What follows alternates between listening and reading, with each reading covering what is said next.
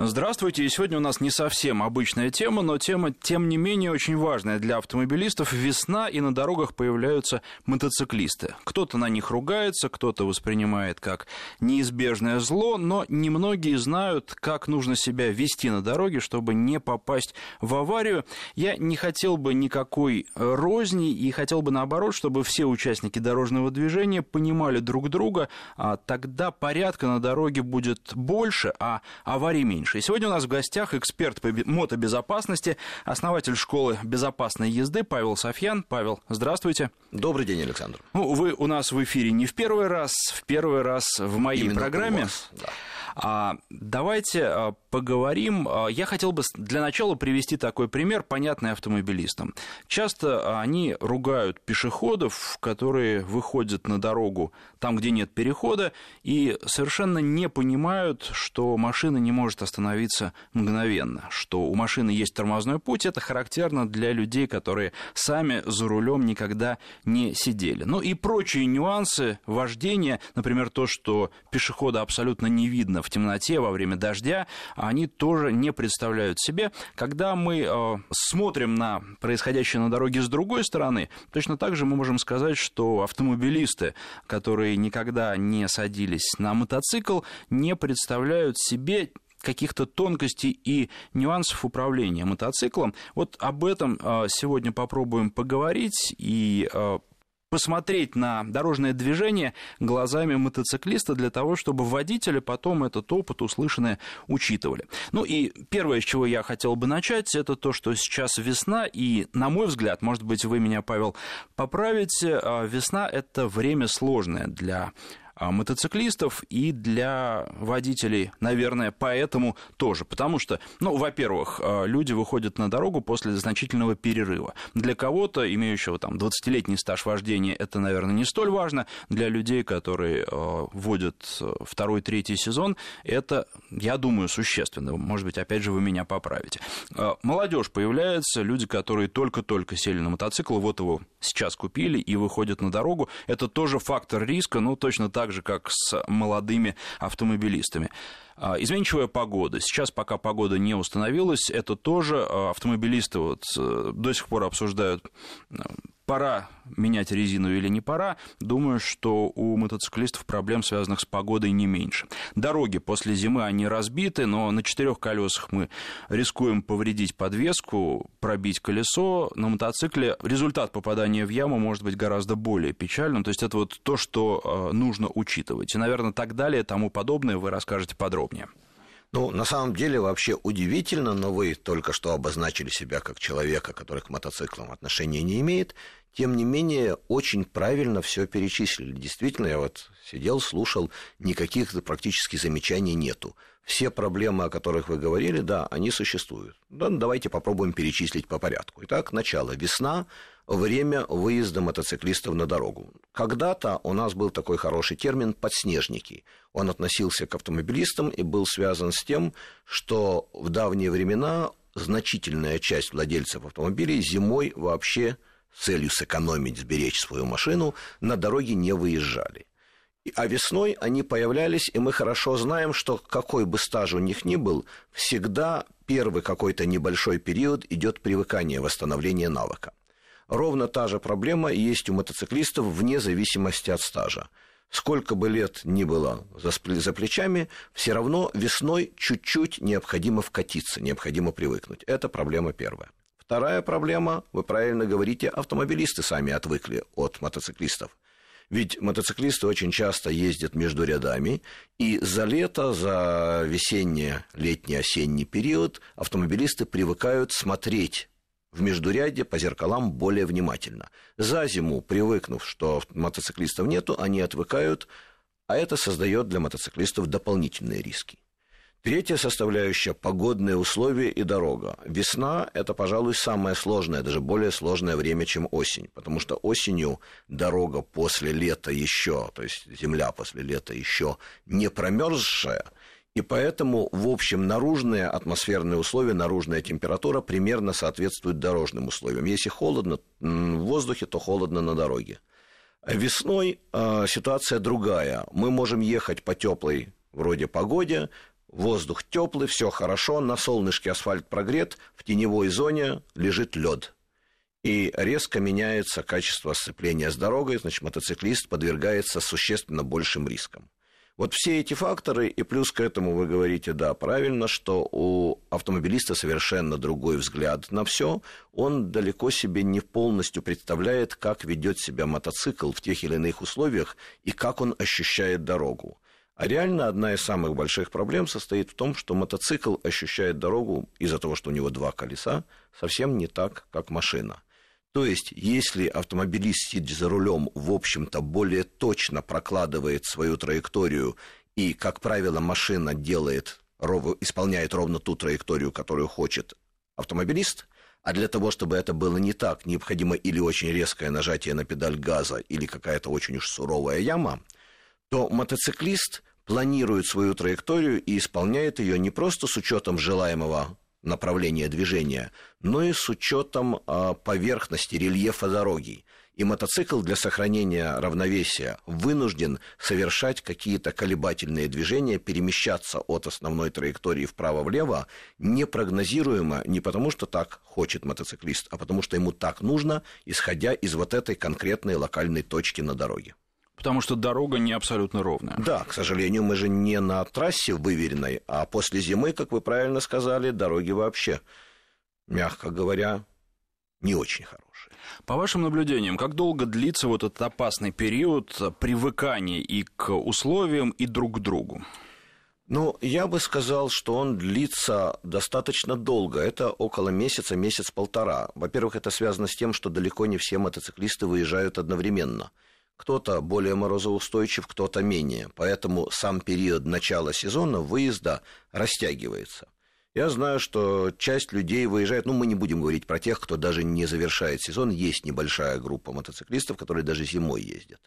Но если говорить о тех, кто на зиму делает перерыв, то выезд начинается тогда у некоторых людей, когда температура чуть-чуть переваливает за ноль. То есть чуть-чуть становится плюс, и вот они уже появились. Вот сейчас, собственно говоря, такой период. На этой неделе мы видим температура, плюс 3, насколько я успел заметить. Тем не менее, уже достаточно большое количество мотоциклистов на дорогах есть, и если они выехали, когда вот было потепление, они уже обратно не прячутся.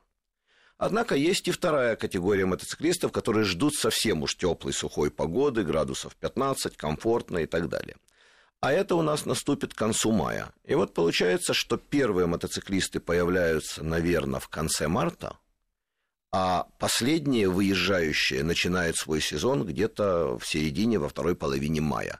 Вот мы получили с вами даже не месяц-полтора, а 2 месяца. То есть, получается, что существует 2 волны мотоциклистов? Вот волны я бы это так не назвал. Наверное, оно равномерно распределяется. То есть, идет постепенное нарастание, и каждую неделю добавляется чуть-чуть новичков. Новичков не в смысле, которые первый раз сели на мотоцикл, а которые после сезона впервые выезжают.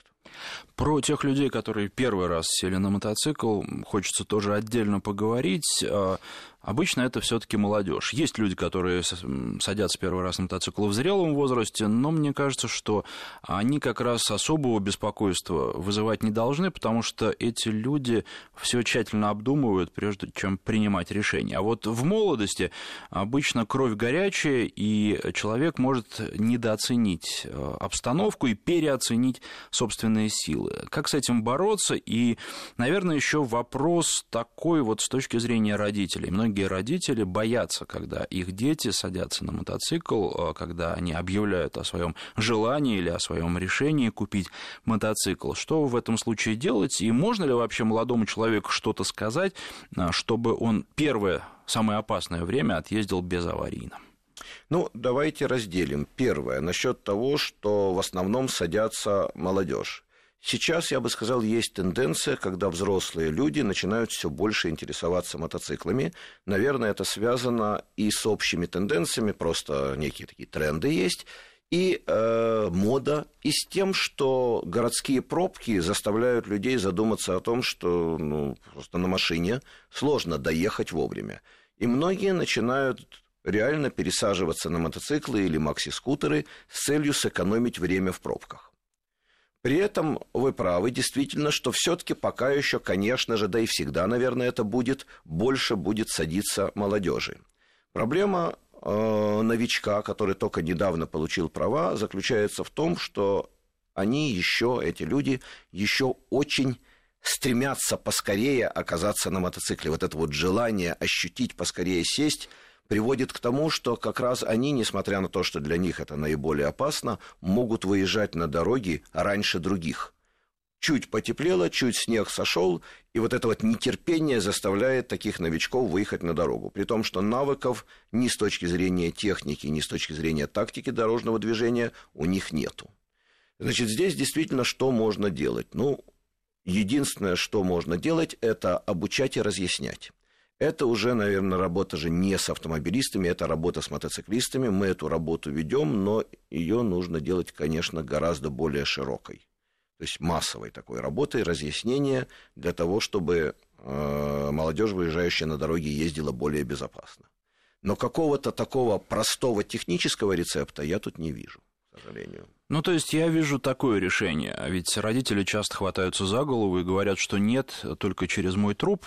Так делать неправильно, потому что молодежь все равно все сделает, но сделает уже без ведома родителей. Наверное, правильнее сказать «хорошо, но при одном условии». Сначала ты научишься ездить, и ты пройдешь обучение в какой-нибудь школе, ты поймешь, как надо ездить, тебе там скажут, что все, да, мы одобряем твой выезд на дорогу, и после этого ты поедешь.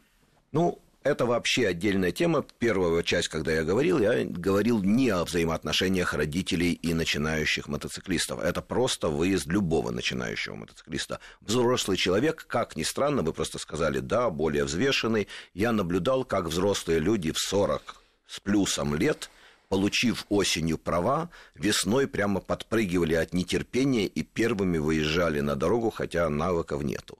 Поэтому тут все равны. В 45 лет мужчина становится таким же мальчиком, получив мотоцикл, каким он был там в 18-20. А вот взаимоотношения детей и родителей действительно очень интересная тема. Я соглашусь, что ни в коем случае нельзя запрещать. Почему? Потому что действительно все равно этот молодой человек, девушка, неважно, они купят мотоцикл, достанут, сядут, но только будут скрываться, и в результате будет только хуже. Поэтому, да, поддерживаю. Ни в коем случае не говорить «нет» через мой труп.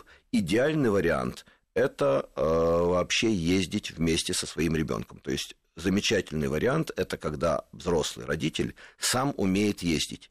И не кто-то с улицы, какой-то сосед, который слышал, видел, а взрослый папа, мама, они своим детям помогают вкатиться, их обучают.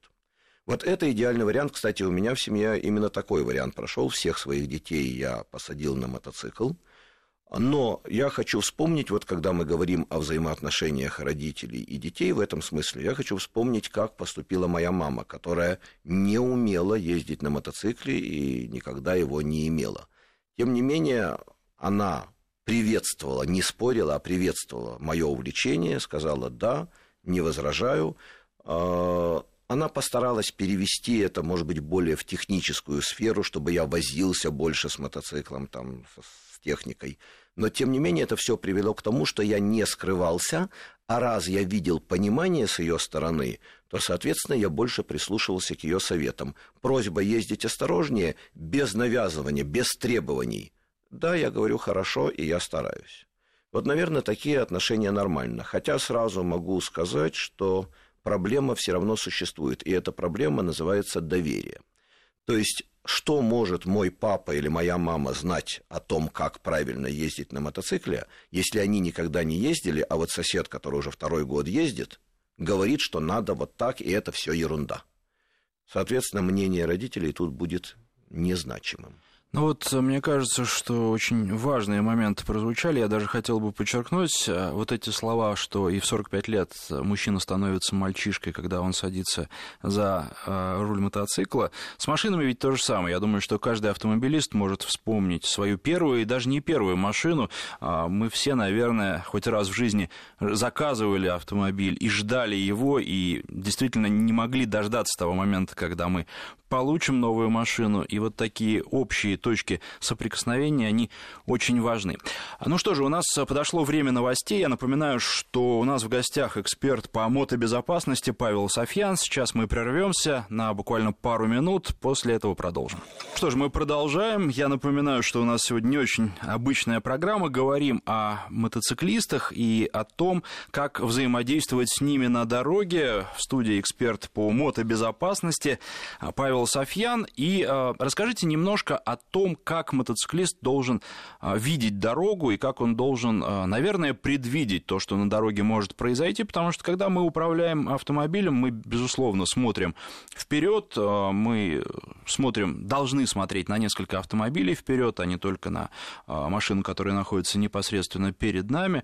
Ну, лично я поэтому люблю в ряду, в границах ряда, но тем не менее занимать позицию левее для того, чтобы было видно впереди идущие машины. Кто-то, наоборот, поправее перестраивается, это все понятно. Безусловно, нужно контролировать на автомобиле и то, что происходит сзади, с помощью боковых зеркал и с помощью зеркала заднего вида, причем не только когда перестраиваешься, а вообще полезно знать, что вокруг тебя происходит, в том числе, когда ты видишь мотоциклиста, безусловно, за ним нужно уже следить, пока он из поля зрения не исчезнет. Но должен сказать, что очень часто все равно мотоциклисты появляются для меня неожиданно, потому что вот, казалось бы, только мгновение назад я смотрел в зеркала заднего вида, не желая перестраиваться, а просто контролируя ситуацию. И вдруг рядом со мной возникает мотоциклист, обычно это слева, но, может быть, и справа, и потом он уезжает вперед, двигаясь на достаточно приличной скорости, быстрее потока. Зачем это делают, не могли бы вы объяснить? Вообще, как дорогу видит мотоциклист? Вопрос, зачем мотоциклисты ездят быстрее потока, да?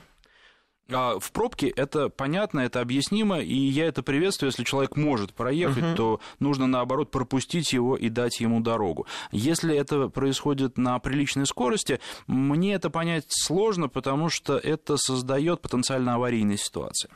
Да, я понял ваш вопрос. Ну, давайте тогда начнем вот с чего. Действительно, вы правы. Мотоциклист должен прогнозировать ситуацию, понимать, что произойдет дальше. Но, впрочем, так же, как и автомобилист. Да? То есть и те, и другие должны это делать, и все, кто выезжает на дорогу, так или иначе это делают. Проблема заключается в том, что это прогнозирование складывается из того, как окружающие нас транспортные средства, или вернее их водители, видят обстановку вокруг себя.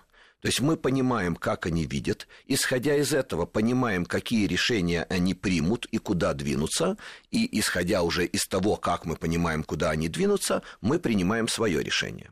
И вот тут начинается проблема. Проблема заключается в том, что когда мы находимся на мотоцикле, нас видят из окна машины совершенно не так, как если бы мы были на машине. И это связано не только с размером. Тут целый большой букет разных проблем, которые связаны с абсолютно объективными законами восприятия. Существует такое понятие, как психофизиология восприятия зрением. Да? Это описано даже в литературе, в учебниках не по мотоспорту, не по мотоциклетному движению, а учебники, описывающие психофизиологию зрения. И если мы их внимательно прочитаем, то нас поразит, мы удивимся и скажем, а так вот почему мотоциклисты не видны. Вовсе не потому, что они как-то неправильно ездят, а это объективно связано с особенностями соотношения размеров, скоростей, света, цвета и многих других вещей. То есть незаметность мотоциклиста – объективная реальность, которая не связана даже реально, в конечном итоге, со скоростью. То есть в большей степени она зависит от других вещей. И здесь мы можем с вами ответить на вопрос, а почему даже при скоростном движении, не в пробке, мотоциклист едет быстрее потока. Вот те же самые проблемы восприятия приводят к тому, что когда мотоциклист едет в потоке, спустя какое-то время, причем это время определялось, замерялось, оно составляет для разных водителей, зависит от водителя автомобиля, едущего сзади, для разных водителей составляет от 30 секунд до 1,5-2 минут, значит, в среднем будем считать минуту, у водителя, едущего за мотоциклом, происходит вымывание мотоцикла из сознания. Он перестает замечать мотоцикл и начинает ориентироваться на едущую перед мотоциклом машину. Потому что у машины привычный вид, два сзади габаритных огня, все понятно, а мотоцикл – это некоторая помеха. Результат автомобилист начинает ориентироваться, едущий сзади, не на мотоцикл и тормозить не на мотоцикл, а на едущую впереди машину. Я знаю очень много таких аварий, когда вроде мотоциклист спокойно ехал в ряду, возникает необходимость затормозить, и едущий сзади автомобилист догоняет мотоцикл. И потом разводит руками и говорит: я не понимаю как, я же его вроде видел, и так далее. И вот понимая, что примерно через минуту, мы говорим в среднем, наступает вот это вымывание из сознания автомобилиста, у мотоциклиста возникает необходимость примерно раз в минуту уйти вперед и найти другую точку. То есть, конечно же, я с вами соглашусь, что просто движение с резко повышенной скоростью и на скорости шныряния между машинами, это действительно повышает опасность, повышает риски. Но точно так же повышает риски и просто медленное движение в ряду вместе со всеми. Ну, не медленное, стандартное движение в ряду вместе со всеми, с какой бы скоростью он ни ехал. Поэтому правильная тактика для мотоциклиста – это... Там 30 секунд, минуту я еду в ряду между машинами, за это время осматриваю ситуацию, смотрю, что сзади, что спереди, и в безопасный для себя момент и для окружающих нахожу точку и перестраиваюсь в нее. Точку впереди я делаю с опережением потока, перехожу туда. Там останавливаюсь, то есть вхожу в поток, и опять минуту еду там. И вот такие вот перекрестные перемещения... раз в минуту с обгоном потока и перестроением в другую безопасную точку. Это и есть наиболее безопасный режим движения. В результате получается, что мотоциклист едет быстрее потока, но безопасно и для себя, и для окружающих. Хотел вас еще про такой частный случай спросить, но тем не менее интересно и важно. Я думаю, что мотоциклисты, автомобилисты сталкивались с этим. Новые полосы, новая разметка, и машина на них, если попадает, особенно двумя колесами, начинает скользить. А с мотоциклом тоже такое происходит, да, и да. Представляет эта разметка опасность? Да, несомненно, с мотоциклом происходит то же самое, и эта разметка представляет опасность, но мы с вами знаем, что разметка бывает разная. В регионах она обычно чисто краской сделанная, такая разметка менее опасна. В крупных городах сейчас применяют полимерную разметку. Вот она действительно представляет очень большую опасность, потому что она долго сохраняет свою стойкость и свои характеристики. Она скользкая, а плюс к этому еще и выпуклая. На ней возникают риски при торможении и при пересечении под острым углом. Поэтому вот у нас, например, в нашей школе мы учим мотоциклистов, как правильно работать с этой разметкой, под какими углами и как ее пересекать, как использовать тормоза при пересечении разметки, как вести себя, если сочетание разметка и тут рядом автомобилей, понимая, что в момент пересечения возникает риск дергания мотоцикла. Да, это все действительно так. Сколько нужно учиться по-хорошему для того, чтобы нормально водить мотоцикл и для того, чтобы не страшно было выпускать человека на дорогу? Понятно, что тут еще очень многое зависит от каких-то индивидуальных параметров, и водители все разные, и мотоциклисты, но, тем не менее, какое-то среднее значение. Да, вы правы, я как раз хотел сказать, что кому-то удается, наверное, там за пару сезонов достичь достаточно высокого уровня, а кто-то и спустя 10 лет ездит так, что мне страшно смотреть. Но, наверное, я бы сказал, что это правильный срок где-то в районе 4 лет. Вот через 4 года... Если все мотоциклист осваивает правильно, никуда не попал, он продолжает движение. Вот, и еще ему повезло, его как-то помогали, ему слегка учили, показывали какие-то вещи, то он может достичь очень неплохого уровня безопасного вождения. Плохо, если эти 4 года прошли исключительно самостоятельно на собственных ошибках. У него закрепляется неправильный навык, и вот тогда уже... Да, он как-то ездит, но риски сохраняются, и переучить такого мотоциклиста достаточно сложно. Женщины. Известно, что женщины за рулем автомобиля обычно лучше водят, но лучше в том плане, что реже нарушают правила, аккуратнее, меньше злятся на окружающих. В общем, с ними рядом ехать приятнее, чем со многими мужчинами. А если говорить о мотоцикле, все-таки, наверное, аудитория немножко другая.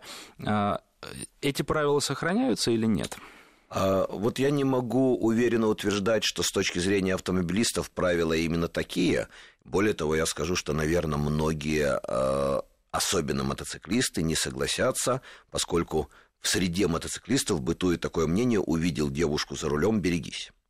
Вот. Что касается девушек за рулем мотоцикла, я бы сказал, что в отличие от мужчин, вот эта вот группа мотоциклистов, она полярная. Если мужчины в среднем все примерно плюс-минус ездят чуть более активно, чуть более агрессивно, там, чем автомобилисты, наверное, так, то у женщин есть группа, которые стараются ездить очень аккуратно, замедленно, там, может быть, да, соблюдая по возможности правила, а есть группа, назовем ее так, безбашенных, которые, наоборот, носятся более резко, более активно. То есть нет золотой середины. Да, там нету золотой середины. Понятно, это мое личное мнение. Интересное наблюдение. А еще такой вопрос, который касается мотоциклистов. Как сейчас обстоят дела? Раньше можно было легко встретить человека, у которого есть мотоцикл, но нет автомобиля. Сейчас, наверное, у большинства есть и то, и другое. Да, вы правы. Мы вот как раз недавно пробовали оценить соотношение и пришли к выводу, что примерно 90% мотоциклистов в настоящее время это такие комплексные владельцы. У них есть и машина, и мотоцикл. И они ездят либо в зависимости от погоды, либо от сезона. Могут ездить зимой однозначно на машине, а летом по ситуации пересаживаются на мотоцикл. Примерно 10% по нашим оценкам ездят только на мотоциклах. Ну что же, я напоминаю, что у нас в гостях эксперт по мотобезопасности Павел Софьян. Мы говорим о взаимодействии на дороге автомобилистов и мотоциклистов. Сейчас прерываемся буквально на пару минут, после чего продолжим. Ну что же, мы продолжаем. Говорим сегодня о взаимодействии на дороге мотоциклистов и автомобилистов. В гостях эксперт по мотобезопасности Павел Софьян. И вы знаете, вот в этой последней части нашей программы хочу задать вам сакраментальный вопрос. Зачем? Потому что очень часто мотоциклисты говорят, что они ездят на мотоцикле, а не на автомобиле, чтобы не терять времени в пробках. Также говорят об удовольствии, но все это вызывает определенные сомнения, особенно слова об удовольствии, потому что периодически я беру на тест и кабриолеты, и в городе, даже когда тепло, в кабриолете удовольствия я получить не могу, и наоборот, я стараюсь крышу закрыть, потому что как только ее открываешь, ты начинаешь дышать выхлопными газами, и никакого удовольствия это не доставляет. Ездить вот сейчас, в ту погоду, которая сейчас в Москве, несмотря на то, что солнечно, тоже не очень приятно, потому что холодно, и даже катаясь на велосипеде, я бы сам не поехал даже на велосипеде, но меня сын просит, и приходит. В общем, некомфортно пока. Понятно, что абсолютно другая одежда, но тем не менее. И для меня мотоцикл – это, я уж не говорю про дождь, для меня мотоцикл – это некое средство получения удовольствия, в моем понимании. Но удовольствие можно получать где-нибудь за городом от неспешной езды, может быть, от быстрой езды, как и от быстрой езды на автомобиле тоже, но тем не менее, вот объясните мотивацию, зачем люди садятся на мотоцикл и зачем они продолжают на нем ездить? Хорошо, попробую объяснить. На самом деле вы усомнились вначале, перечислили то, как вам объясняли мотоциклисты, и усомнились в том, что они говорят правду. Нет, действительно, они говорят правду. Правда, категорий мотоциклистов немножко больше, чем вы назвали. Вы назвали две категории. Люди, которые ездят для того, чтобы сэкономить время в пробке. Да, действительно, такая категория есть. Причем они перетекают, да, один и тот же человек может быть одновременно в нескольких категориях. Но вот первая езда на мотоцикле для ускорения в пробке. Я быстрее передвигаюсь по городу. Да, есть такое. Второе, почему садятся на мотоцикл, я вот на закуску оставлю получение удовольствия. Второе, почему садятся на мотоцикл, есть такая категория людей, потому что это круто. Все видят, какой я брутальный, крутой человек, да?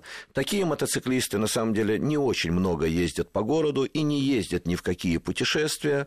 Они, как правило, садятся на мотоцикл, доезжают до какого-то такого известного культового места, типа, например, горы, и там стоят уже, разговаривают, все их видят, там все понятно. Третья категория – это мотопутешественники.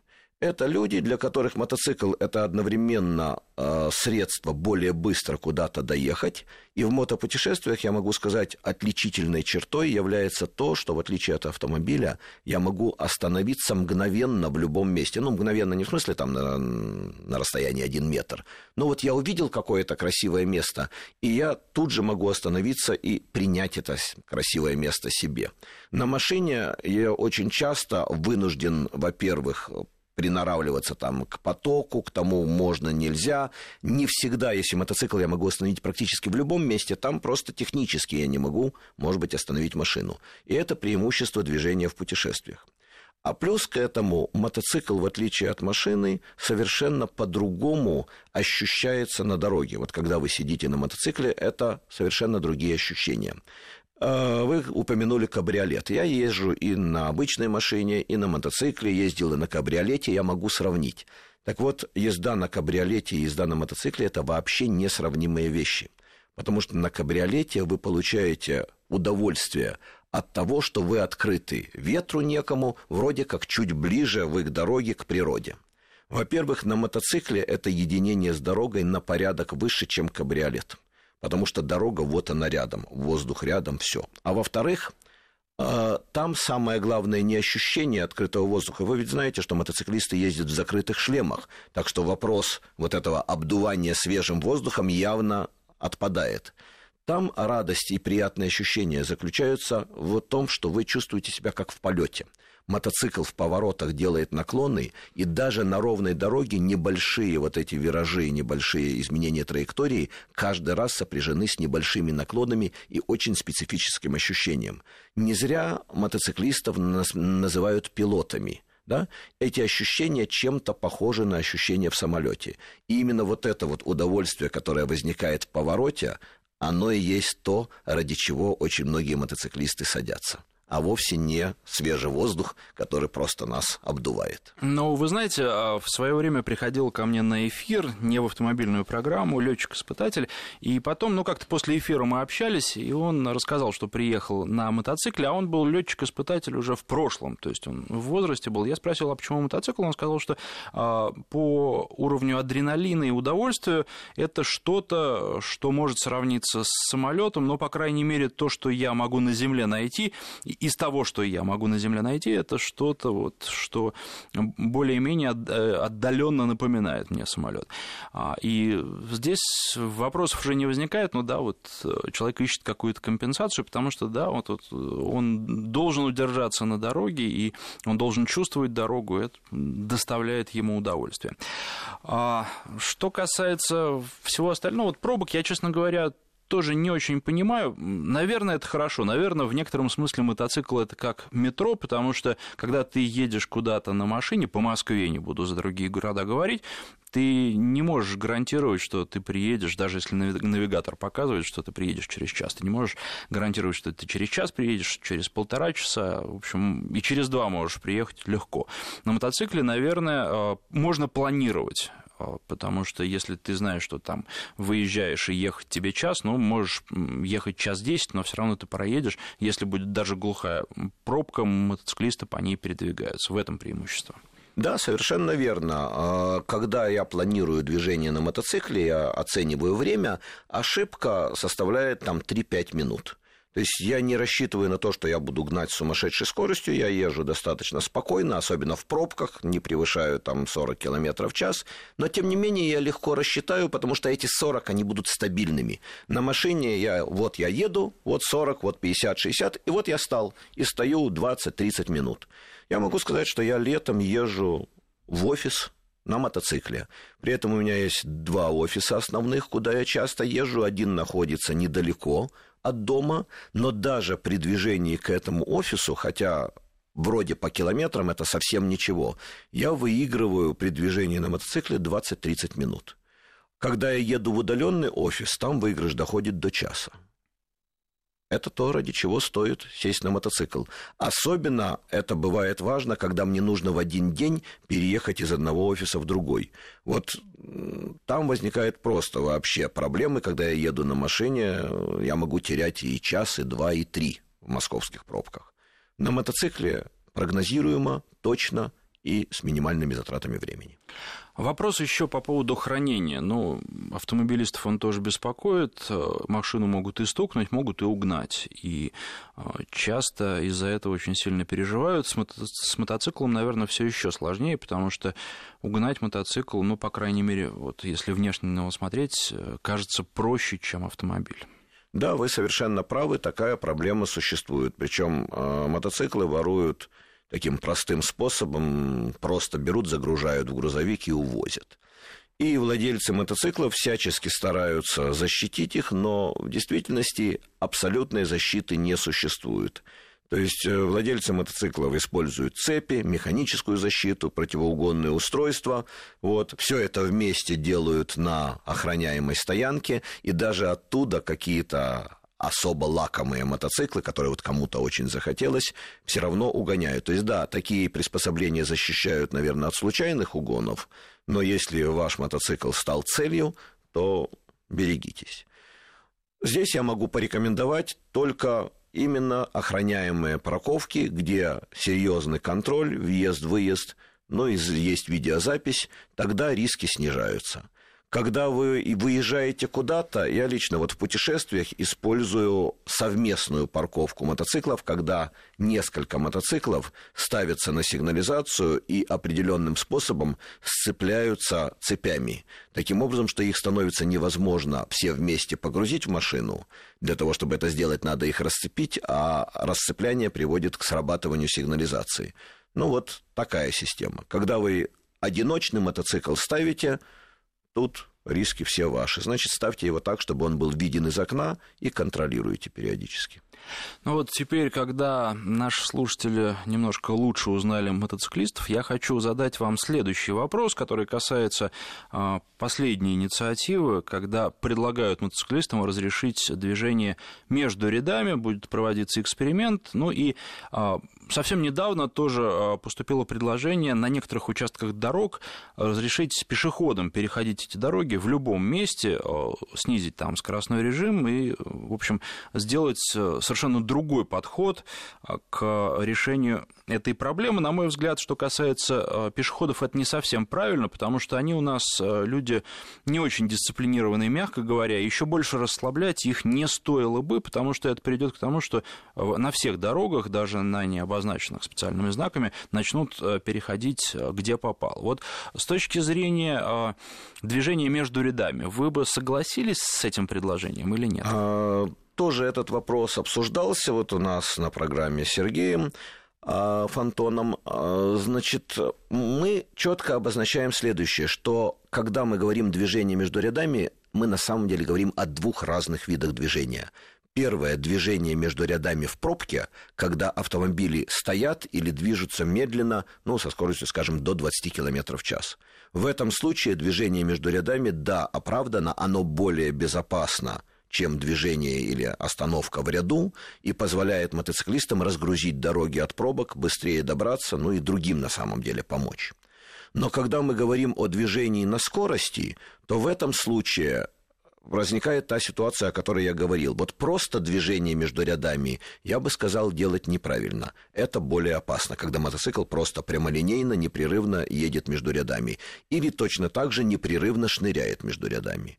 В этом случае техника должна быть та, которую мы уже описывали. Остановился, едешь в ряду, оценил ситуацию, выбрал безопасный момент, перестроился, снова остановился и так далее. Вот если мы говорим о том, чтобы разрешить движение между рядами в пробке, то я за.